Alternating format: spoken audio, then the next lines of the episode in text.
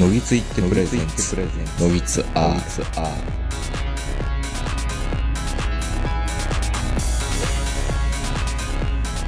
どうも皆さんこんばんは、東横名人です。えー、本日も山梨海市にありますラザウォークの駐車場よりお届けしております。えー、本日も対面で、えー、長野からこの人に来ていただいています。はい、こんばんは、坂本です。あのー、ラザウォークもうん雨が降ってたんで、こう、屋内の立体駐車場の中に入って、久々ですね、この立体駐車場もね。そうですね。はい、えー、1時間弱の、あの、中断がありました。うんはい、あの、会議のためにね。 いやー、なんかね、あのー会議出てない人もいたんですけど、うん。なんか家族サービスで今日は有給でとかって言ってて、はいはい。うん俺は休んだらよかったかなーって思ったんですけど。そりゃそうでしょうーん、ねーもうねう。ーこの会議って、うん。お休みなんでしょお休みです。お休みで出てくるっていうのは、本当よくないんですけど、じゃうあんそんな時に会議開くなよって話なんですよね。え、でも、え、今日は会社的にはどうなの結局のところ会。社的には会社は休みですよ。あー、あのー普通の出社日ですよ。うんうん。だから僕が勝手ながら、うん。不本意ながら休ませていただいてると。だから、会議する分には全然いいわけでしょいい、別にその休みの日にやってるわけではないので、休んでるあなたが勝手に出てきてるだそうそけう。でしょそう。勝手にお前あた当たりに来て当たり屋みたいなもんです。そう。ほんで、当たった当たって大騒ぎみたいうな。ん。 そういう言い方は良くないけど、うん。まあそういうことですよね。うん。うん。というところで、まあ、中断も挟みながら、はいはいお団子も2つ食べて、うんえーやっているんですけど、はい。久しぶりに聞きますね、この館内放送。久々ですね、入ってんのかな、まあ、入れようと思ったら原因を、こうやってあげるとねう、ん。入ってくるんですよ。はいはい。なるほど。はい。まあ、ちなみにこの、ポットトラック P4 の方は、はいはい。あのー iPhone とかうのん通話をね、うん例えばこう今、ポリンスキーにつないで、うん。えー、ポリンスキーにゲスト入れてもらうっていうこともできるらしいんです。もう、持ち歩く放送局に近いですいよね。や、これ本当にだから配信も、うん iPhone で配信もできるし、うん。えー、Mac につなぐこともできるし、なんかね、うん。先ほど僕はあの、その休みの日にあの、会社の会議に出てる名人をね、うんあの、ひどい上司だとかいろんなこと言いましたけど、うん。できるもんだもんだって。もうこの、ポッドキャストも、うん。もうあの、ありとあらゆるところでできるようになると、 ほなんかもう、あの、仕事じゃないですけど、う。うん。逃げられないですね、ポッドキャストから。そうですよ。坂本さんが仮に、うんうんあの、アメリカに行くとかっていう話を眠たいこと言ってましたけど、うん、眠たくはないんだけど、さそんな時代が来るとは。いやこれ追っかけますよ。追っかけますで、君が来るわけではなくて、うん機材が追っかけてくるんでしょいや、iPhone 一本でできるから。まあまあね、まあね。うん。うん。いや、だから、本当にね、あの、もう、なんかこう、こういう、なんて言うんですかね。逃げる場所がないんですね。そう。だから坂本さんが、うんああ、もうあいつとちょっとやりたくないわ、みたいなうん。ことがあったとしても、うん。仲良くやらないとね。いや、そう考えると、このスマホっていうのは、まあ本当にあの、人間関係から、うん。うん。まああり、まあありとあらゆるもんですよね。そうですね。本当にあの、ちょっと、改めて付き合い方を考えないと。うん。で、こいつのために一生毎月何千も払ってるわけでしょそうそうそうそう。だからまあ、スマホに乗っ取られてるんですよ、僕らの生活って。ですよね。だっうんてこの人生の固定費ですからね、これ。だから、人生の固定費って考えると別にね、うん2年に1回10年、10、10万円をうん。払うって、時間で割ったら安いもんですよ。いや本当に。あの、布団みたいな言い方やめてくださいよ。も人生の3分の1は寝室、 布団の中ですよってう。そう。だからいい布団で寝ないとねっていう。いや、それはわかりますよ。わかりますけれどもや。うん。いや、この、もう本当にあの、スマホ以前とスマホ以後では世界が違うというか。いや、本当にだから、うん。このラザウォークで、うん。テレビ会議するようになるとは思わなかったですよ。来る前は。いや、やらなくて、やらな くていい。やらなくていい、やらなくていいんですだけよ。ど、いいんですまよ。あ、ちょっとプチワーケーションみたいなね。ただ、できるっていう環境がね。そだって、まあ、本当に大昔、う。うん。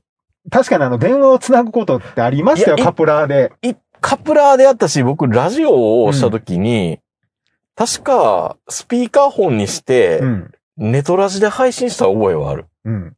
なんか、あのー伊豆に旅行に行ったパウエルに、うん。朝の10時ぐらいに繋いだと思う。ずーっと時計一回転して、朝の10時ぐらいにネトラジやってた時って、昔あった覚えてますはいよはい。はいあの時にパウエルがう、ん。常連の滝に行ってて、うんうん。その場でなんかレポートしてもらったっていうのを覚えてますね。まあ、それでもやっぱり未来が来たって思いました未けど。来が来た指き出すなって言ってましたけ ど、まさに指き出すって死後だ ね。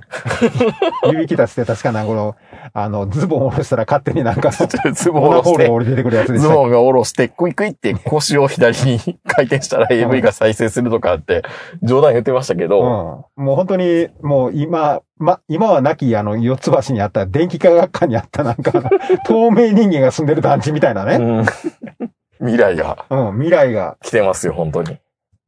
なんで仕事量減らへんのだってやること増えてるから。おかしいやん。コミュニケーションツールがあればあるほど進捗リスト増えてくるんですよ。だからこのリストを、うんあの、来週の火曜日までに完成させてくださいみたいなことがもういっぱい来るから、もうね、管理職ですら、 もう、もう締め切りがもう多くなりすぎてて、追っつかない。いや、だから本当にね、うん毎週月曜の朝ってメールチェックをするんですけど、うんうんうんそれで大体1時間ぐらいかかるっていうのがそもそもおかしいでしょ1時間で済んだらいいね。いや、あの、もちろんね、うんその中の仕事は後に回すんですよ。うん。でも返事打ってるだけでそうなるじゃないですか。そうですよ。あれあの、確か、あの、松本零士の銀河鉄道39という映画の中で、うん。ロボットとかが何もかもやってくれる星っていうのに行くんですよね、鉄郎とメーテルが。うん。そうするともう人間はやることないから、みんなめちゃめちゃ太って、家から出られないよーってなるんですよ。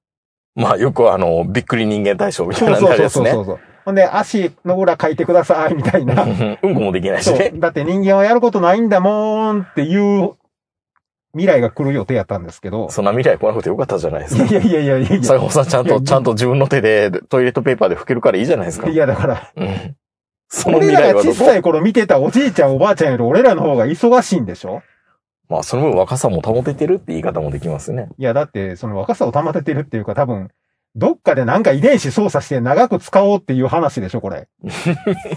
えいや、おかしい。みんなね、もう本当に、本当によく言われますけど、うん江戸時代はこんなに働いてなかったとか、 うん、だと思います。もうあの、仕事が増えていって、手取り減っていくっていう意味がわからないんですけど。ほんとね。うん。うーん。まあでもそんなこと言いながら坂本さん4連休取れてるわけだから、いや、まだ文句言っそちゃれダメですよ。いや、もちろん幸せ。幸せですよだと思いますよ。うん。あの、ちゃんとね、賞与とかも出てるって幸せやと思うんですけど、うん。どう日々のね、密度の濃さって、いかんともしがたいですよね、これね。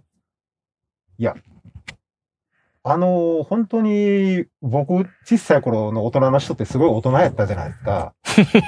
大人でしたよ。本当の大人やったでしょ。うんほんで、あの、僕よく言われてて自分でもそうやと思ってたんですけど、うん。地位が人を作るっていう言葉あるじゃないですか。はいはい。全然地位人作ってませんよ。僕、自分、まあ、大した地位じゃないよ。うん大した地位じゃないけど、うん。嘘やな。嘘ですよ、そんな。い俺もね、うん。ちょっとね、朝昇竜とかで、んって思ったことあるんですよ。え、内立真紀子、横、横心的な話いや、だから地位が、うん。地位が人をつ、うん、うん、うん、まあでも、まあ、まあ、朝昇竜はまあ、ん白鵬、うん、みたいな感じあるじゃないですかう。ん。で、いざ自分が、こういうね、もうあの、しょもう初老ですよ。はっきり言えば。うん。何にも。そうですね。何にも。何にも変わらない。俺の小さい頃の予定では、うん今頃、あの、こう、巻紙に筆でこう、スラスラスラって、 なんか、背筋伸ばして書きながら、じゃあそろそろ飯にするかっていうような大人になってると思ってたんですよ。50も過ぎれば。それあれ、机の上でスポーツ新聞読みながら、うーん。花子ちゃんお茶みたいな。まあまあ、あの、そこまであの、関白でなく てもいいんやけど、もっとちゃんとしたうん。日本人になると思ってたんですよ。いや、まさかね、自分、小学校の頃に、50過ぎても、なんか、ラザーウォークっていうところでネットラジオ撮ってるらしいとか、そういう想像はしてなかったけど、まあ、地位の低い。い や、もう少しマシな大人になってる予定やったんですよね。そうですよね。今、あの、自分が思い描いてた、てた、その、うん弾道計算による大人に近づくどころか、離れていってますからね。離れていってますよね。いうん。多分60になってもこれやってると思いますよ、こんなこと。や、まあ、こんなことをやってる分には、まあ、まだ趣味まあとして趣味の分だからいいけいいどんだねけ。ど、大人じゃないよね。でもね、大人になってから、このうん40、50になって、はいはい。締め切りとか、うんあ、わ忘れたみたいになって、うん。もう、もう、ありとあらゆる層であるんですよ。もう、役員とかになってても、うん。。ああみたいな。間違えたみたいないや、あの、電話もらってから、うん。すいませんっていうのが今週でも3回ぐらいありましたからね。忘れてたわってすい。いうませんって言うの良くないけど、うんすいませんって言っちゃいますよね。うん。忘れてたとか、うんタスクが多すぎて、どうしてんのかね、みんなね。いや常に10件ぐらい抱えてるようなイメージなんですけど、あれでもな、やっぱりそうなってくるとストレス耐性でほんと潰れちゃうのは、よくわかりますよ。だってずっとチェックリストが自分の頭の中でずっとつつきまとってて、うん。ああ、あれやらなあかん、これやらなあかん、ああ、ああ、憂鬱やからしてきたくないって常に思ってますからね。思ってますからね。もう今でも、今ラジオ喋りながらでも、会あさ社って。会社行きたくないって。うん。なんかね、小さい成功体験を積み上げていくと、うん。成長するみたいな、嘘ですよ、デんなマがあるじゃないです か。そういう、そういう言説がね、うん。世の中にありますよ。うん、なんかね、そう、塾とか公文とかでもそんなこと言ったりするんですけど、うんうん大人になったらいらんよね、そんなん。もう別になくてもいいからね。うん。もう一年に一回ぐらいの成功体験があったら、あとは何にも締め切りも何もないような。いや、まあ、別にあの、農家の人とかが楽とかではないんですけど、いや、こんなに、いや多分どこでもそうだと思うんですけど、うん。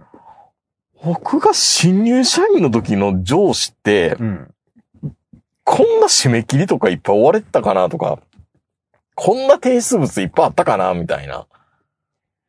なかったでしょ。なかったと思う。まあ、その、社内勉強みたいなとかう、ん。そもそまもあ、そういう半のはあるけど、半年に一回の評価とかそういうのもないでしょう、ーん、まあ、頑張れよっていう。まあ、あったとしても、うん。何ワンオンワンうん。全部ダメなの うん。まあ、やるけど、別にそんな言わんでも普段からやってるじゃんって思うけど、また違うのね。これはワンオンだから、坂本くんとのワンオンワンだから、うん。坂本さんから、あの、坂本くんからき言いたいことを言ってもらっていいんだよって、言わせる。バーとかもね、設定しないとダメだし、あれがもうしんどいわ。うんしんどいね。もう本当にね、あの、まあ、もちろんその、ある程度上の方にうん。来ると、その評価の発表みたいのも上の人にやらないといけないじゃないですかねそう。ですね。もうそれの発表はしんどい。しんどいですよ。だってそんないろいろ上の人はね。もうね、最初は僕そういうの舐めてたのうで、ん。エクセル1枚持ってってみたいな感じだったんですけど、は何これ他の人すごいな。自分のやってきたものを全部、あの、パワーポイントとかいろんなもんにして、もうプレゼンするんですね、そういうのって。でも、聞いてないですからね。うん、で、聞いてないのに、うん。ダメなとこは突っ込むやん。まあね、みんなすごいね。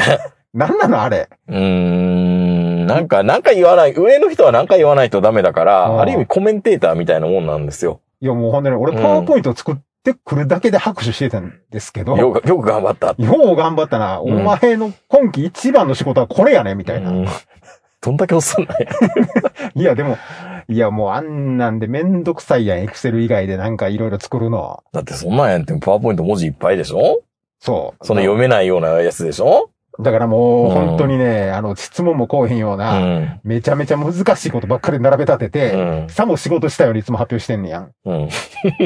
まだお疲れ様っていう感じで終わんねんけど。じゃあって。そうそう。 誰も知らんやろ、こんなとこみたいな。なるほどね。うん。いや、あーでも本当にね、あの、地位が人を作るとかって言って僕あの、勝手に思ってたんですけど、やっぱり自分でなろうと思わんとなれへんね。いや、全くもって、うん。うん、あの、伴ってないですね。うわ、電話が鳴ってる。無視。いや、本当にね、いや、どうやったら千代の富士になれんのえいいや、無理でしょ。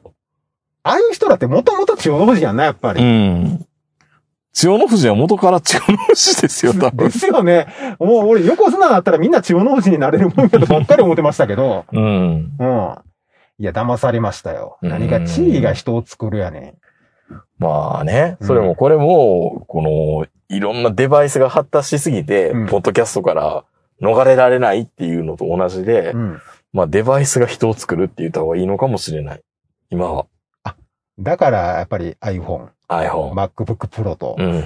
あの、そのスペックが高まれば高まるほうんど処理能力が上がり、うん。まあ、持ってるデバイスの処理能力が高いっていうことは、その人の処理能力が高いって高ことくなるってことですから、ですよね。デバイスが人を作るんですよ、これから。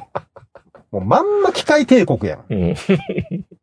もう、もう機械伯爵やん、もね松本零士も下に飛んでるね。う。ねあの、うん体の中に入ってるか手に持ってるかだけの違いですよ、これ。機械の体っていうのはひょっとしたら AI のことなのかなそうそうそう、スマホとかうね。ーん。だから、あの、スマホ叩きつけた鉄郎が、喧嘩を売りに来るようなもんでしょう、多分。こんなんいらんわーそう。まあ、メーテルなんかどう見ても AI やねんけど。うん言ってることがわかりません、みたいな。いや、そんな感じでね。うん。あの、ちょっと話は変わるんですけど、うん。あの、和田誠展っていうのに行ってきたんですよ。この、初日に、4連休あの。の、僕の記憶に間違いがなければ、はいはい和田誠っていうのはイラストレーターの人イラストレーターです。あひのら、平野レミの旦那の和田誠。あの伝説のあの、ピースをデザインした人。そうです、そうです。ピースを、ピース、ピースじゃない、ピース、あ、ピースもか。ハイライト。あ、ハイライトか。ハイライトのデザインした時は、和田誠23歳の時。ですよね。 23歳でハイライトのデザインですよ。渋すぎるやろと思ったけど、あの頃のハイライトは別に渋いタバコじゃないから ね。最新型やから。そうそうそう。いや、でもそれにしたって、うん。まあ、あの、その、タバコのデザインとうか、ん。僕らの世代で言うと、ちょっと神様的な存在ですよ。神様ですよね。僕らので下の世代に言うところの安野さんとかうん。に近いもんがないですかそうですね。はいで、週刊文春の、はいはいね、えー表紙デザインずーっとやり続けてた と。和田誠さんってどう、あの、すいません、僕はあの、ご存知ないんですけど、まだご存命でした。いやいや、もう、2です年よ二ね年ぐらい前に亡くなられました。ですよね、よかった。うんいやなよく、よくないけ ど、よくないけど。いや、で、まあまあ、すごいね、展示はね、僕、庵野秀明店に行くのか、うん。和田誠子店に行くのか、あやっぱりな悩悩んだんですよ。はいはいはい。やっぱりでねもなあ、庵野は混んでるだろうからなあ、ちょっと和田誠ディスってません、今。うん。また誠でいいやっていうのも正直なところだったんですよ。誠でいいやっていやいう。いやいや。なんでその誠でいいやっていうそのんな混んでないんじゃないかなって思って。あまあ、初台に行ったんですけど、オペラシティね。あ。はいはい。で、まあすごいですよ。やっぱりいっぱい僕らが知らない和田誠がいっぱいいたし、え今からかも。僕らが知らない和田誠っておるんですかいやいや、作品ね。あ、いろんな。いろんなさ、あ、この人これも作ってたのっていう。そうそうそうそうそまあ僕はあの最初あの顔見た時にヤクザかなと思いましたけどね、う。昔。はい最後の方だったらすごい、おなんか、可愛らしい感じになってましたけど、はいはい。あの、映画も作ってたりね。やっぱりね、うん僕の中では、麻雀放浪記ですよ。そう。あなぜかモノクロ映画の。いや、あれがね、んあれ、麻雀放浪記、その時代でも別にね、全然あのカラーでいい時代ですよ、もちろん。うんあれをモノクロでやって、で、初めてその映画館で見たんですよね。もちろん、麻雀放浪記っていう小説が大好きだったんで。うんうんあ、この人って、うん。その白黒の、その白か黒って簡単に言いますけど、うん。あの人の中ではほぼカラーに見えてるんでしょうね、きっとうね。ん。麻雀放浪記って僕の頭の中のイメージで白黒のイメージほとんどないんですよ。うん。それぐらい、やっぱり、あの、すごい。もう、あれはね、和田誠の監督としての才能っていうのが、何でもできる人なんですよね。本当にね、あの、もう、画面に溢れてたような。うんもう今で言うところの、新海誠ぐらい、だったのかもしれなあいですの、ね。評価されてもよかったんですでけど。もその頃はもう50いくつぐらいになってるんですよ。そう。だから意外とね、麻雀放浪記ってその当時ね、うん。そんなに評価されなかったんですよ。後からですよね。そう。だからね、うんせいぜい真田広之が出てる映画みたいな。そうそうそう。まあ、真田広之が好きなんですよね、多分彼はね。で、そうあとはもう一個、怪盗ルビーね。はいはいはい。うん。キこれョンキョンの。キョンキョンのね キョンキョンのキ。ョンキョンのね。あと、金田一とかもといろいろ撮ってましたよね。いくらか撮一っ時てる。うん。はで、いずっとそれもループで流れてるんですよはいはいはで、あの、キョンキョンの歌 がずっと流れてるみたいな。い。いや、あの、本当にね、まあ、あの、マジャホルキの、あうの、ん映画の話ばかりして申し訳ないですけど、あん中であの、真田広之が、あの、加賀まりこっていうちょっと、顎ないお姉さんに惚れうて、ん。で、ベッドを共にするんですうよ。ん。で、その時に、真田広之が脱いだ靴下を靴の中で隠すんですよほね。うほあれがうほう。うね、ん。すごいなって。これ、どういうことなのい脱ぎや、だ多分ね、まあ、あの時代、その終戦直後の話なんで、で、まあ、足の匂いとか、まあ、いろいろ童貞やったりとか、いろんなことを気にして、うん。汚い靴下をうん隠したい、うん。恥ずかしいから。恥ずかしいからっていう、うんそういうね、描あ写の、が。女の子の恥ずかしいじゃなくて、男の側、うん。そういったものとかね、もう本当に、ほんで、大滝忍がすごい可愛いんですけど、そうね。あいやの、ーブロックサイン送ったりするそのうね。そうそうそうそう、あれがね、明本日当には雨が降るかな 有名な。あのおっちゃんうね、ん高階角。うん、高瀬中君 ね。 いや、あの時って、加賀武士まだそれほど有名ではなかったうんうよね。んうん。うん。でいや、でも本当にあれは、すごいいい映画でしたね。いやーで、和田誠いろんなことやってて、まあうん最後の方僕らあの、文春とかであの、よく見てたのは、うん。えー、三谷後期の、うん。えー、コラムの挿絵とかね。挿絵もうまかったんですよね、うまあかのった人。でも21歳の時に描いてた、んもう、なんかイラストがめっちゃ可愛いんですよ。あの人って、そもそもは、イラストレーターから、イラストレーターからです。あの、どっか宣伝、まあ、あの、海光武史みたいに、宣伝部とかそういうわけででもはない。ないけど、そのプロダクション、広告の制作会社に入って独立して、みたいな感じではありますね。ああ、はいはいはいはい。うん。そうか、でも、まあ、和田のことって僕らの時代は本当にあの、普通に、現役というか、うん一番活躍してるイラストレーターっていうイメージだったんで、あんまりなんか、追っかけてることもなくて、もうあるのが普通みたいな。そうですよね。あることが普通っていうのと、うん。、まあ、晩年は、平野デミの旦那が和田誠っていうので うん。すげえな、和田誠って思うじゃないですか。はいはいはい。で、和田誠はやっぱり平野レミに惚れて、うん。久米博士に紹介してくれっていうふうに言ったんですよね。そうなんですか。そう。で、でも、久米博士は、いや、和田さん、あの、平野さんだけやめた方がいいって。いうふうに。で、一緒にまあ、久米博士は番組してるときに、うんもう何遍もウィキペディア見て好きな話題なんですけど、久米さんね、あのね、このコンビーフっていうのはね、ベトコンの肉が入ってるよね。 歩く、歩く放送事故って言われているんで。って考えると、結構、トライセラトップの息子さんとか、あとは、まあ、もう一人いるのかなっていうと、ちょっと遅い目なんですよね。あの、結婚というか、子供産んでるのも。はいはいはいはい。まあ、昭和9年生まれだから、うちの親父とほぼ同い年ぐらいだから、まあ、そうか、まあまあ、そう考えたら、まあまあ、う僕もちょっと遅い目の子だから、まあ、ないことはないのかなと思って、ちょっとそこも親近感覚えたりとか。うん。うん。で、平野レミの要素はほとんどなかったんですよ。もっと、はいはいもっとあんのかなと思ったら、平野レミのために作ったサングラスっていうのがちょこっと展示されてる程度で、ちょっと残念だなと思ったんですけど。で、まあその話をしたいんじゃなくて、僕はちょっとツイッターでも上げたんですけど、うんたまたま富士通のね、あのーオアシスポケットの広告を出してたんですよ。古いな。手のひらの中の大物っていう、まあなんかバザールでござるなのかなっていうような、うんこうやって広告が出てるんですけど、うん。オアシスポケットってまあ、まあワープロですよね。はいはいはい。ワープロなんだけど、その当時に、あのー当時としてはもうこれが最小なのかっていうとそうでもなくて実はもっと小さくできるんだけど、人間のキータッチのことを考えると、このオアシスポケットがまあ今のところでは限界のサイズかなって言ったんですけど、うん僕ら今も触ってるこのスマホってもうはるかに小さくなってますよね。そうですね。そうなんですよ。だからフリックの発明ってこれすごいことなんだなって改めて。そうですね。おわ、だから、オアシスポケットが出た時、うん。うん。そこから、まあちょっとしてから、まああの、モバイルギアとか、はいはい、いそうでかす。そうにですキーボードを小さくして、それでも打てるようにするかってみんな、一生懸命考えてたと思うんですよそね。う。それを、うん。だから今日本人的なものっていう と、もうなんとか今のやつを詰め込んで詰め込んでっていうルールを変えようっていうのは、考えないんでないすんよですねね。。もう、今あるやつを究極まで小さくする。そうそうそう。まあ、き極めて日本的なっていうところで、これね、具体的に草分けって言われるのうは、ん。これやっぱり、アップルなんですね、やっぱり。またアップルだまたアップルだよ1998年に、アップルのニュートン、ニュートンって覚えてます覚えてますよ。 ?PDA の走り。そう。だから PDA っていう言葉自体がニュートンと同時に出る出るぐらいの。うん。ニュートンかただニュートンは失敗したって言われてますよね。失敗しているんですよ。ただあれがなかったら iPhone 出てない。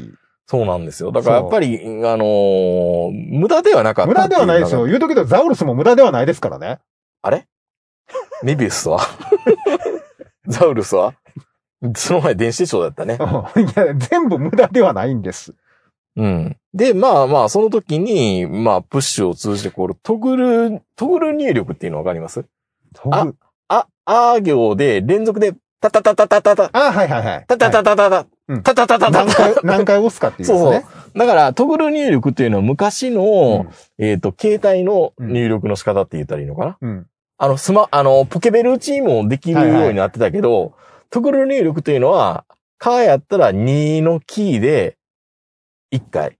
キーだったら、点々2回うんがトグル入力。で、フリックはやっぱりこの花びらみたいな感じでやるっていうのが、やっぱこれがすごい、まあね、そら、もう本当にあの一番まずあの日本、まああの、コンピューターが出てきて、で、コンピューターって基本的にはあのタイプライターのキーボード採用してるじゃないですかね。その中であの日本語ワードプロセッサーっていうのを、もういかにして復旧させるかっていうのでみんな苦労したわけじゃないですか。うんプロジェクトト X でもそういう話ありましたよね。そう。ね、一番最初、そのワープロっていう概念がない頃、うん。なんかね、あの、51文字はいはい。ああ、だから全部細かいのがあって、それにこうなんかこうペンを持ってくると自動的にそこに文字が入る連みたい鎖な。社色じゃなくて、うん日本語のやつありましたよね。あったんですよ。日本語。タイプライターじゃなくて、なんちゅってんですか、あれ。よくわかんないんだ。あれね、うちのね、塾で使ってたんですよ。二それ軒隣のおばちゃんうが、んそれの内職、内職というかパートしてた。。はいはいうちにこう、社食器みたいなのバーン置いてあっそう。て。だから、ああいうのとか、うんで、とにかく日本語ワードプロセッサーっていうのは、夢の、また夢うのん。やつで、だからそっからね、まずあの、キーボードにあの、落とし込むうん。もうあの、そういうあいうえをキーボードに落とし込むのだけでも大変だったのに、それがね、フリックフリになッっクで打てて。るっていうね。多分まだこれも、僕らが死ぬまでにもう一個ぐらい、多分、ブレイクスルーあるはずですよ。どう、 どうあんのこれ以上。脳波かな。でもね、それはもう、言ったら、あの、言葉はそのまうん。ま、あの、文章に読み上げてくれるっていう風になっていくんでしょうけど、でもフリックの方が早いっていう人もいるわけじゃないですまか、あね。予測変換もありますからね。うん。予測変換は全言語共通で、うん。えーあるんでしょうね。そう考えると、フリックって、フリック入力のおかげでここまで小さくなってるってことを考えると、うん。いやー、この椎名誠のこの広告の時から比べるとすごいことだなって、20、30年ぐらい前ですけどね。まあ、オアシスポケットって言いながらポケットに入りませんでしたけど、そなんか、和田誠のうんイラストって、この当時、和田ま、あの、僕らの上の人たちはそのハイライトあ、ごめん、うんピースはあの外人の人でしたね。うんあの、ハイライトのイメージとかがあるんでしょうけど、僕らの世代は和田誠イコール星新一だったんう。で、そうそうそうそうそう。すごい SF とか未来とか、そもう和田誠の絵見るだけでぼっこちゃんっていうぐらい、 あの、和田誠の絵に未来をイメージつけられてたんで、う。うん。オアシオアシスポケットとかそういう未来的なものにすごい合ってたんですよね、イラストが。そうでしょうね。うんまあ、それはそういうふうに思いますよそう。ね。だからね、もうそういうワープロが、まあ、少なくとも持ち歩ける。まあ、うんポケットに入るのは大げさですけど、ポケットなんか入りますからね、もあの、それからも、まあ、もちろんモバイルギアとかいろんなうんわザウルスとか出たんですけう。ど無、駄じゃなかったんですよ。 いや、紆余曲折あって、ね、もう日本のメーカーがいろんな努力をして、こうでもない、ああでもないって、日本語入力はこうやって、親指入力にしてみたりとか、親指シフトもなくなったみたいですそう、いっね。ぱいあって、最終的に正解がアップル。。しかも画面を汚すっていうねそ皮脂で、皮脂で汚れるからこんなもん普及しないって言ってたや つう。が、うん。もうプインってこう、乗り越えちゃうっていうね。え、これあれでしょ、うんあの、タッチセンサーとか、これも言ってみりゃ、日本人が発明したようなもんでしそうょです。フリックも一応そうなんですけど、でもうんフリック入力みたいなもんってないんですって。なんか日本だけっぽいですよ。今アルファベットじゃいらないのアルファベットとか、なんかね、これでいろいろ調べてたら、うん。ハングルとかはハングルで、ハングルもパーツのキーボードみたいなのあるんですよね。はいはいはい。ハングルいろんな要素あるじゃないですうか。ん。もう要素もやっぱりいろんなキーボード、あの、やつがあって、うん。比較的、日本よりも多分文字数少ないのかな。そういうことなんですね。だから2バイト本当になってたらやっぱりちょっと厳しいけど、1バイトだったら多分アラブ語、アラビア語とかもう、ん。普通になんか要素分けできそうな感じ。で、中国はどういう風にしてるかっていうと、えー、まあ、ポー、トー、フーみたいな感じの、うん。あの、音を入れてうん変換するんですって。それぞれの言語がね。そう。で、あとは、まあ、あと、まあ、あのー、ん何大里変更里変みたいな、はいはいはい。部活とかっていうのもあるっぽいんですけど、そう考えるとね、本当は別の話があって、うん。いや、これ聞いて僕全然気づかなくなったんですけど、これもう、トゥゲッターで見たのかな、うん日記っていうふうに打つときって、うん。これアルファベットで、うん NIKKI でしょ、うん。デジタルネイティブはうんそうじゃないらしいんですよ。え、それはあの、リットルって今は筆記体じゃないよみたいな 話違う違う違う違う違う。メガネ G とか、普通の G とか違う違う、もそういううの。使えそれは使えないよって 違いうう。違う違う今ブロック体ね、全部。違う違う違う、あの、ああ、引き体ね、もうダメなの筆ね、今記体ねは。ダメなんですよね。うんうんうん、いや、引き体はもう大事だと思うんやけどな。うんそうじゃなくて、えっ、と、日記ね。うん NIKKI まあが、計二つでしょうん、普通そうでしょうん。 ?NI、うん XKI。一緒やん、二回打たなあかんやん。うん。でも、発音をうん。 X で表現するって、僕らの概念、発想にはないでしょ発音で、X を僕らが入力するときって、小さい U とかう、ん、陽音って言ったらいいのあれを入力するために X とか使うわけじゃないですかうん。え、じゃあ、X ってのはちっちゃい数みたいなもんなので、置き換えれるんですよ。僕、だから今までキーボード入力で、うん。えっ、と、発音をうん X 使って入力したことないんですよ。でも X 使っても出るってことなの出るんですよ。知ってましたいやーもう今までの人生って何やったんやろな。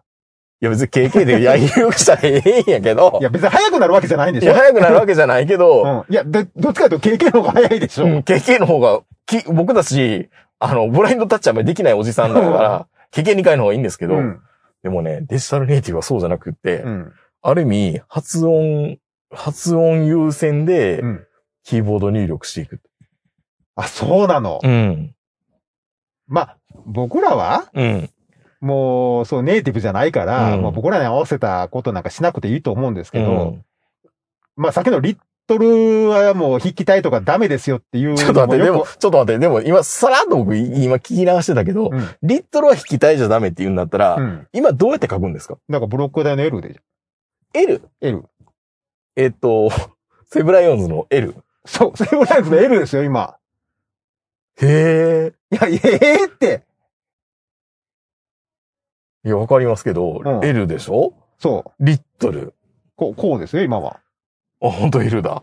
今はみんなこうです。もう10年前からこうなってるんですって。ええなんか情緒ないね。いや、だからね、うんあの、もちろんいいんですよ。あの、統一してくれるのはいいんやけど、うんうん教えてや。 変わった時に。いや、坂本さん、なんすかこの E の出来損ないみたいないやや、つだ書かいてら。、あの、ふざけてるんですか学校で変えるじゃないですか。うんもう筆記体教えませんとか、いい国くすぐろう鎌倉幕府は、うん。 E920 になるんですね、今。そう。でも、うん。それは学校で教えてるから今の若い子は、今はこうなってるんだよ、古いな、お前ら、みたいなこと言われるけど、うん。アップデートさせてくれへんやん。いそうね。や、普通来ない更新みたいな、更な新んか免許更新みたいな感じじゃないのかなそう。そ更れで教新えてがく来へれたらいいんのかにっねたら、うんいや、製品の更新来へんかったら困るやん、現場が。そうね。うん。いや、僕ら更新されてないから、うんいい国作ろうやし、リットルは筆記体のままですよ。子供いなかったらわかんないね。そう。んで、あの、言われて、ん何その書き方みたいなこと。いいですか、これ。そう。いや、ほんで、え、今は違うんですか言ったら違いますって言われる。ええだから、あの、まあ、馬鹿にされてもしょうがないけど、うん。アップデートする機会がないじゃないですかね。そうですね。うん。そういうのって困るなって。困りますね、確かにね。うん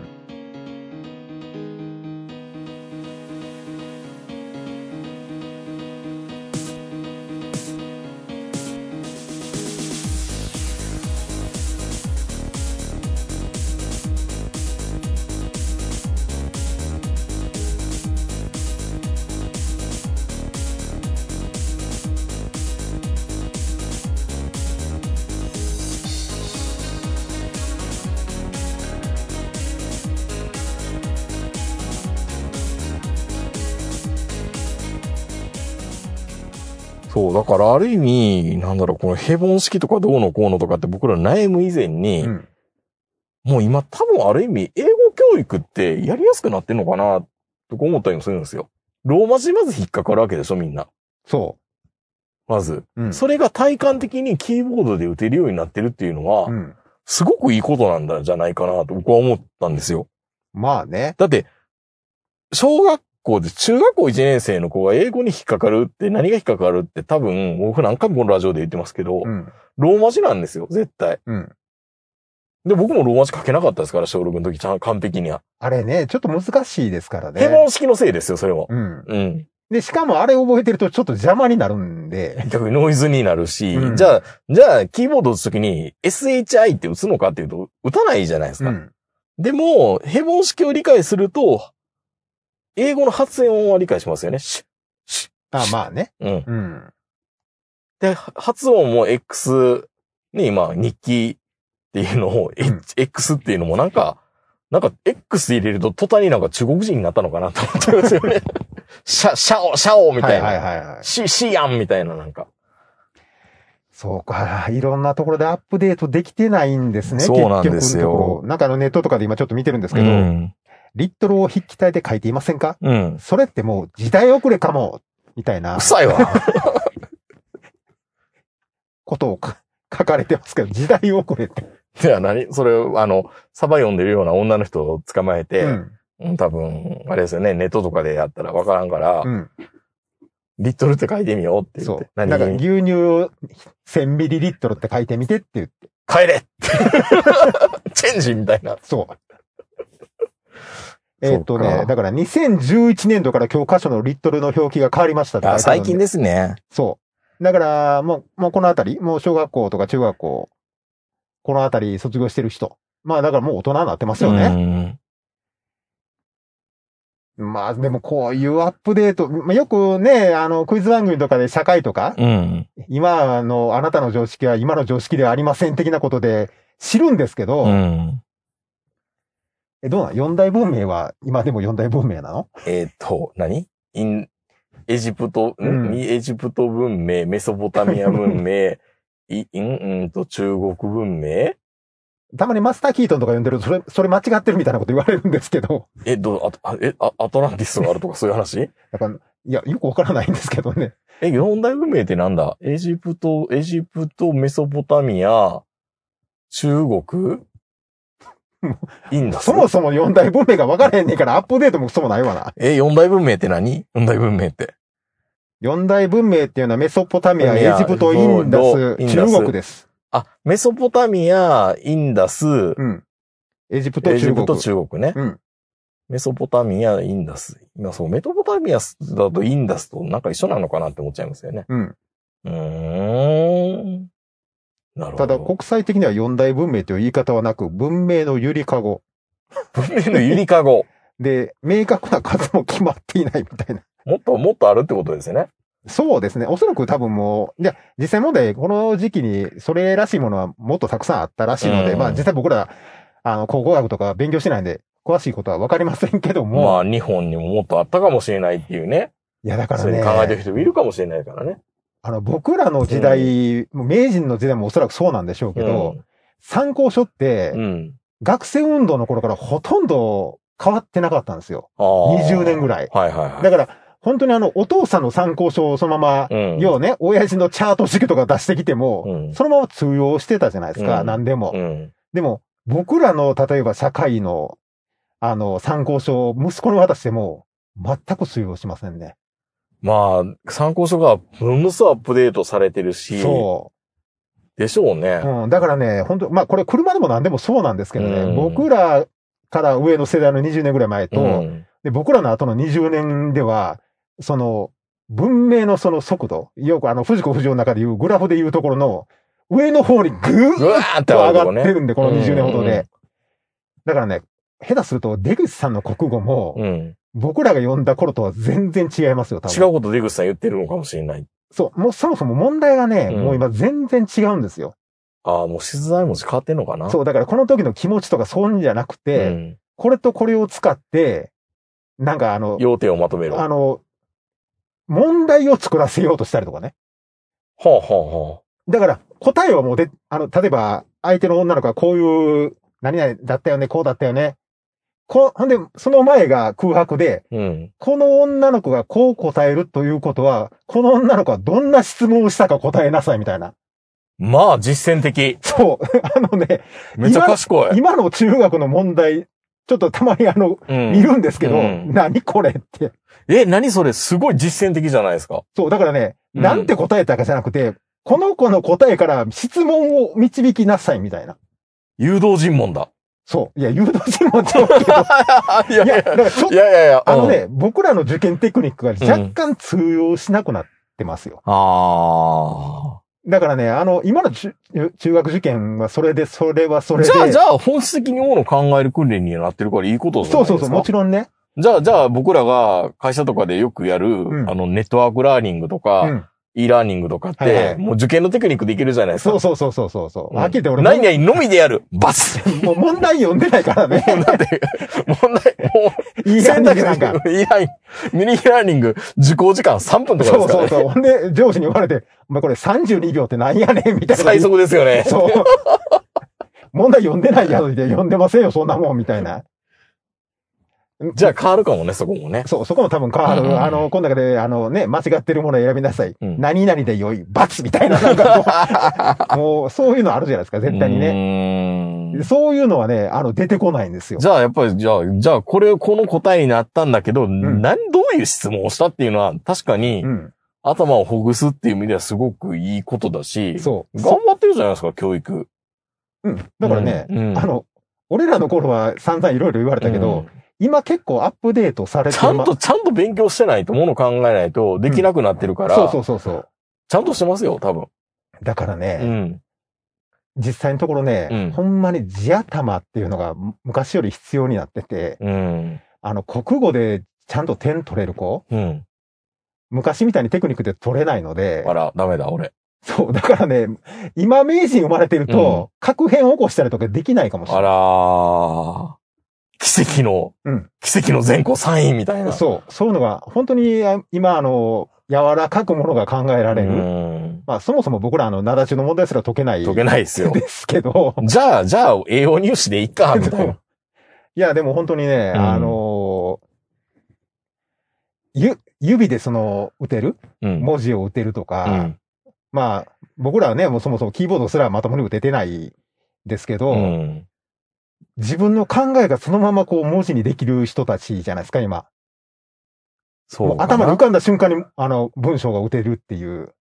そうね、まあ僕らなんか、なんだかんだで下書きするな。だって、うん。言っても僕らの時代、うん。あの、小学校の時で作文が全てだったじゃないですか。うん。 作文用紙が。あの、400字のね。 400字詰めのね、あれを、まあ、8割方うまく埋めるためにはどうするかってし消しゴム消しながらこう何度も何度も書き直して、そうや、会議を多くしよう、みたいな。そう、ああいうのと今のそのスマホで文章を売ってる人ではもう、多分、頭の中での文章の組み立ても変わってきてるでしょ。ついつい僕らは鉛筆で書いてる方がいろいろ遂行できていいんじゃないかって言うけど、いや、うんむしろ遂行できるのはうん。テキストで打ってる方だからね。で、まあ、ほんで、よく言われる、まあ、あの、よく言われるって別にあの、皆さんの中じゃなくて、ナロー小説家の中でよく言われるのが、はいはい。スマホで売ってる人とパソコンで売ってる人ではまた違うと。ほう。あ結局ね、スマホに中で見える文章の量っうてん。少ないじゃないですか。携帯小説みたいな、携帯小説で。ねで、あの、パソコンで売ってると、まあ、丸々2ページぐらい読めるので、うんうんやっぱりスマホで読んでる人と、その、パソコンで売ってる人では、うん話の広がりとか、うんうんちょっとそういうので、あの、若干あの字の文にちょっと違いが出るみたいな。どっちがいいかっていうと、うんスマホで読むことが多いんであれそば、うスマホ発の方がいいんじゃないですかそそんな、そんな5行前のこと言われてもわかん、覚えてないよ、 みたいな。う。だからね、あの、もちろんあの、スマホで、最終的にはスマホで読むんで、うんスマホで読み返すのがベストなんですけど、うん書いてる本人が5秒前のこと忘れてる から、鳥5秒前と名前違ってるで、み たい鳥頭かよって。な。もういやいや、そうなんですよ。ままあ、これはね、あの、漫画もそうですからね、今、ページめくるのとスクロールしていくのでは全然小回りも何もかも違うじゃないですか。うんで、まあ、あの、韓国発でしょうけど、あの、そういうスクロールしていく漫画には、スクロールしていく漫画の表現方法っていうのはいがはいもうはいあの別にできてあきるてと思いる。ますね。うん。で、まあ日本人はどっちかというとスクロールで表現されるもの苦手で、やっぱり漫画見開きで、次のページは2ページバーッと見開きで、悟空ドーンドーンって悟空とか、ルフィが足広げてるとか、そういうシーンが見たいっていうのがあって、うんうんなかなかそこはね、あの、日本では果たしないんですけど、もうこれからはおそらくでも、そっちが主流になる可能性だって、ないことはないですからね。だから、んもうずっとね、今日のテーマで言うと、うん。 C が人を作るんじゃなくて、うんデバイスが人を作るんいや、ですでもよ。もちろんね、表現方法って、浮世絵からね、うんあの、ずっとそう、今まで日本が洋画って、イラストとかも、水彩で描いたり、あの、ポスターからで描いてたものが、うん結局のところ今、あの、液タブとかでうん書くようになって、板タブと液タブでも表現方法というか、違うんだ。勘違ったりとか。で、もちろんあの、デバイス、まあ、ワコムのデバイスの中でうも、ん。ソフト何使ってるっていう、あーあー。クリスタ使ってんのか、メリバ使ってんのかで変わってくるじゃないですかね。うんだから、やっぱりその上手い人たちのその塗り絵っていうかいっぱい出てるでしょ、うん本屋さん行くとデジ絵の本が出てたら、上手い人のそのまあ色番号みたいなのが書いてあるじゃないですか ね。ここで使ってる色。昔やったらその人のイラストレーターのなまあ中村祐介さんの、うん祐介さんの色を見て一生懸命自分で作ったんですけど、スポイドツールとかね。そう、今すごいとすると、もうあの、その色味も簡単にコピーできるんで、うんやたら塗り絵がうまいです よね、みんな。もう塗りがうまいわっていう。確かに。いや、でもデバイス、それからソフトあで、それで影響される部分って本当大きいんですよあ。ね。まあ、あんま否定するんじゃなくてね、仲良くならないとダメだなっていうところもあるし、味方につけないとね。まあ僕はあんまりその小説のその、まあ、あの、ラノベだとね、ようんくそういうラノベの本が出て、んで、そのラノベの作者の人たちがう、ん。自分の使ってる環境っていうのを発表してくれるじゃないですか。漫画家でもそうですけど。うん。だから、まあ昔の漫画家やったら、あの、Mac の7200で、はいはいはいで、フォトショップは何々を使ってて、とかって、うんそういうの好きでいっぱい読んでて、うん。で、まあラノベル小説家だったら、まあ普段はシンクパッドうで、ん。使ってるのは、あの、テキストエディター、うん何々ですとか、ヒデマルです。秀丸ですとか、まあそん僕なやつおるかはな、石太郎使ってますとか、うんそういうのも好きだったんですけど、うんフリックで 全部書いてる人っておんのかなやっぱおるやろね、でも。いや、いるでしょ。今ね。うん。すごっ、だからもう、あの、バンドリとか、す もう指の動きすごいじゃないですか。スマホのゲーム。っあれ、なんか、ホリエモンって、フリック入力信奉者なんですか、ていうようなこと読みましたよ。振り子の方が早いねってなんか、もうホリエモンややこしいじゃないですか。いろんなこと言うじゃないですか。うん。なんか、野菜食べて偉いねって言うたらめっちゃ怒ると か。ホリエモンの立ち位置がよう分よからうわかんないですよう分からへん時々ねんけど。でもまあ、あの、確かにね、若い子のあの、手元見てたら、うん。俺がキーボードで打ちるより早いもんね。それはキーボードいらんっていうんうでんすそうよね。そうそうそうそう。だから、あれで突き詰めていくと、ほぼ喋ってるスピードで打てるのかな。でも、ポケベルうちも大概でしたよ。いや、僕、僕、ポケベル打ちすらついていけなかったのうんで、。あれ早い子は本当に早かったよね。早かった。か公衆電話とか見てても。っこいいって。一個間違えたらどうなるのかなって思いなが らあれ、読む方は普通にま変換されあ、るから。変換されて出てくるんですけど、うう打つ方はほぼ数字のみでしょあれ考えたら、だって、プレビューもなんもない状態からう、ん山間でいってるわけですよ。ですよねう。ん。まあ、ある意味、あの、文字化けするみたいなのと同じ感じですからあね。の頃のそのポケベルの入力、もう僕ら若い子、まあ、その当時なんですけど、うん。マシン語にしか見えなかったですよ。機械語というか。うん。あれがね、頭の中に入って文字打てるいやー、すごいですね。俺、あの、もし今生まれたとして、うん今高校生やったとしても、あの指の動きする自信ない もん。あれ、全員ができるわけじゃないでしょ早かったなでも大学前とかでやってるお姉ちゃんとか見てたら。すごい早いでしょうん。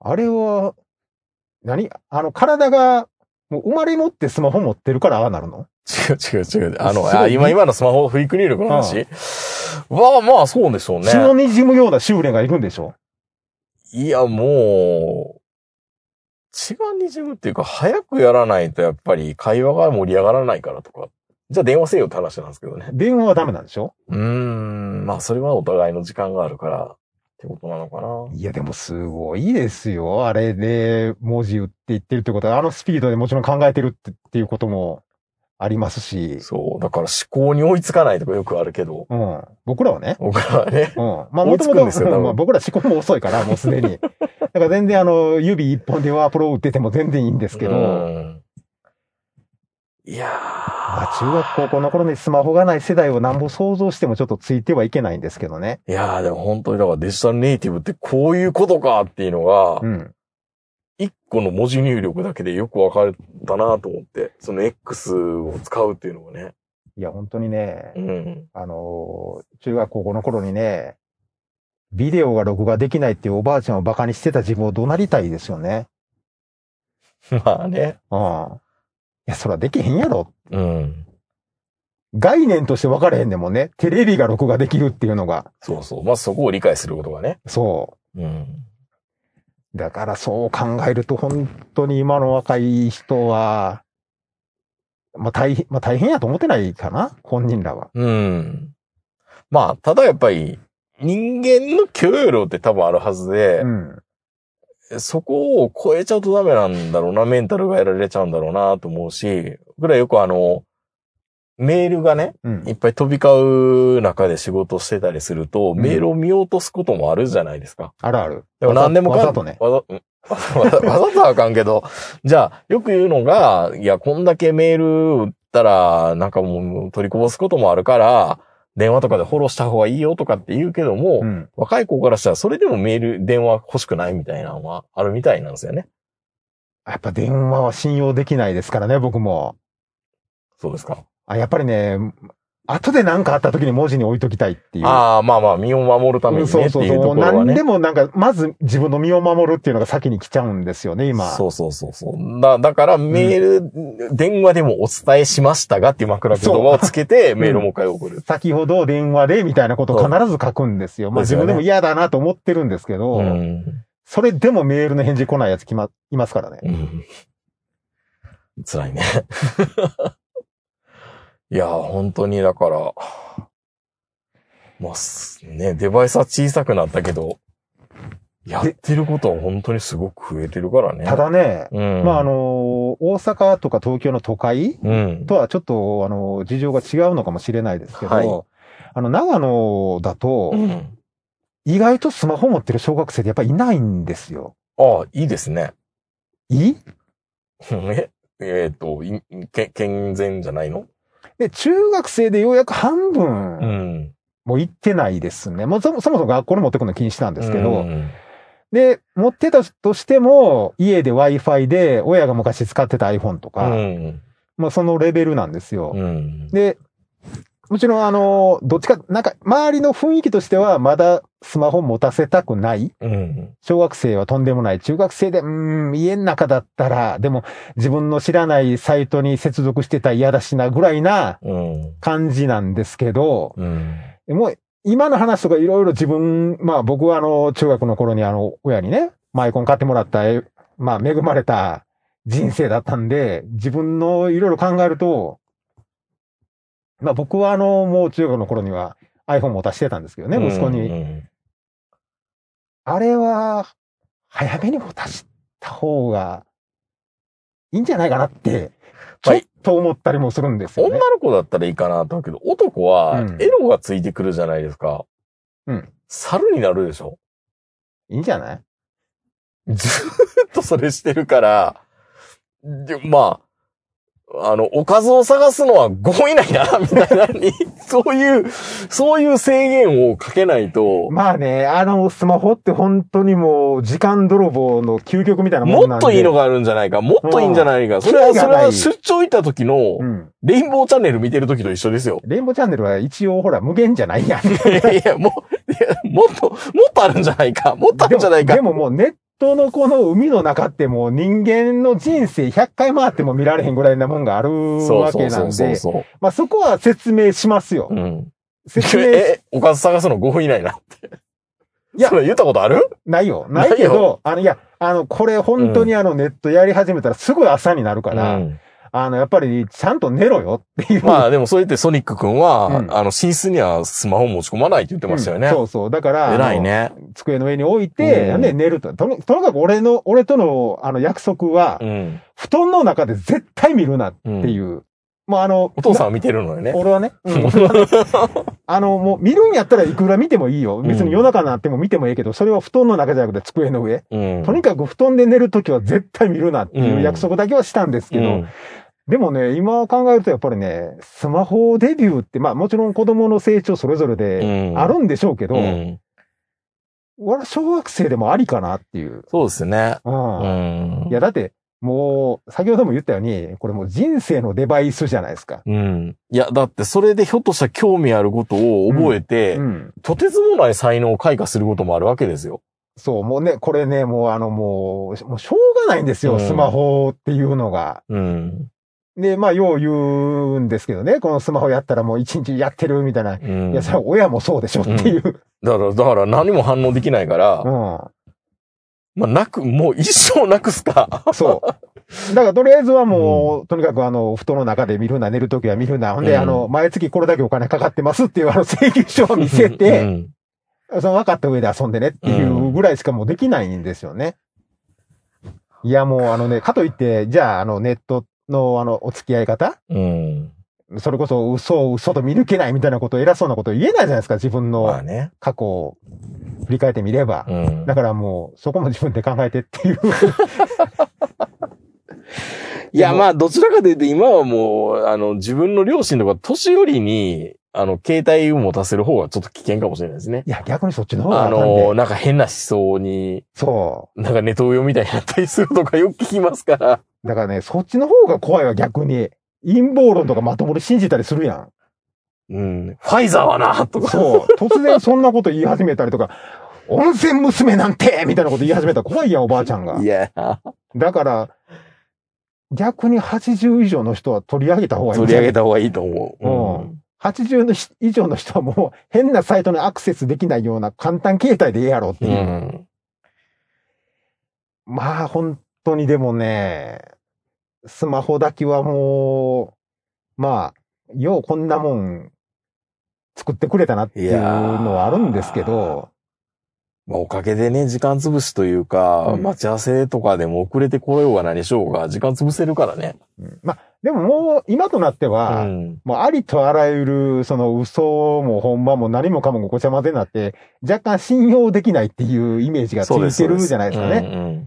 ね。だから逆にいいですよね。うんうん。もうこれからどんどんどんどんしょうもないあの、記事とか、うん。うんそういうのも、どんどん、ますます増えてくるでしょうし、そうでしょうね出番も。うん。そん中のうんインターネットの海に海に僕らの音声コンテンツもうん。置いてるわけですからね。そう。だから本当にね、僕らの言ってることも、裏取ってないですからね。そうです、基本は。基本 ね。こんなもの。うん。いや、本当にね、でも裏取りってうん、難しいですよ、これから。ね。本ないんやもん。うん。図書館行ったってないですよ。そううね。ん。本にするっていうのは、ある意味、まあ、活字にしてるから正しいだろうって、そういうもんでもないそうけいうもどん、でもないんです少けど。なくともそこに至るまでの、こう、体力っていうか、労力かかってるわけですから、うん。嘘をつくにもそこまで大層なことやるかみたいな。まあ、まあ、まあね。まあ、あの、長澤まさみのコンフィデンスマンとかだったらやるんですけうど。ん、でも 本当に。いや、新聞とかもね。うんうん新聞とテレビの言うことはもう100%信じてる人たちもいっぱいいる、いますけど、うん。いや、これからは本当に大変でしょうね。うん。情報量が多すぎて。いやー、まあでもどっか飽和量を超えるとプチっていっちゃいそうな気もするんでね。ちょっとその付き合い方だけは。だってもうあの、タスクがいっぱいありすぎて、チェックリストつけていくと、うんあー、あーもうあかん、プチってみたいな感じになるんじゃないかなって思う時がありますから、仕事とかでは。まあ確かにここ、もう3、4年、うん。その、何の約束もないっていう土日を送った記憶がないので、うん。来週の月曜課題はこれ返事せな、みたいな。あれでしょそう、ずっとそれなんですよ、うんこの何年間も。だから本当にこの数年の土日は憂鬱で、心の底から休日を楽しんだ記憶がないですね。もうそれはね、会社辞めるって言った時ぐらいしか多分ないっすよ。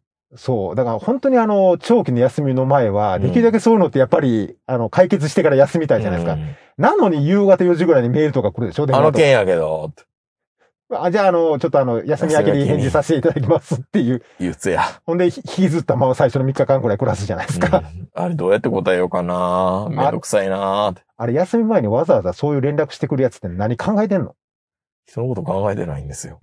自分が楽になりたいだけなんですよ。その応酬なんですよ、多分。で、向こうは、て、ボール今、む、そっち握ってますよねみたいなメール打ってくるんですよ。やらしい言い方やけど ね。そう。いや、俺、俺グローブ構えてないのに勝手に投げてきたやん、お前って言いたいんですけど。それはまあ、まあ、彼は彼なりの正義が、正義というか自分のうん。時間の使い方の問題があるかそう。らほん。で、彼はボール投げて、うん休み休みをを、そう、謳歌して、で、多分休み明けて忘れてるじゃないそでう、すか。坂本さんにそのメールを打たなきゃーっていうのを、うん休み明けにまたやるとなったら、その人はそのタスクが残るから、ん。ボールさえ投げとけば、向こうから今度帰ってきた時に思い出せばいいだけなんでね。そうそうそうん。だから、まあ、向こうとしたら、休み明けに連絡してくださいぐらいな気持ちで売ってるんでしょうけど、う。まあでもそういうわけではいかないからね。ボール投げられた方としたらね、うんまた型作っていかなあかんやん。どうやろうなんか、なんかその間、なんか、ネットの渦の中にぐるぐるぐるってなんか、だからね、僕勝手ねに、回っててくれへんかあなの、。仕事うんの休み前のメールっていうのは、うんやっぱりあの、将棋の封じ手を、あの、導入した方がいいと思います。そうですね。あの、自分は打つけど、相手には届かない。うん。これ、封じ手お願いしますって言って。いだから立会人の人がそれを封筒にきちんと閉じて、休み明けに見せるっていう、うん、う。いるね。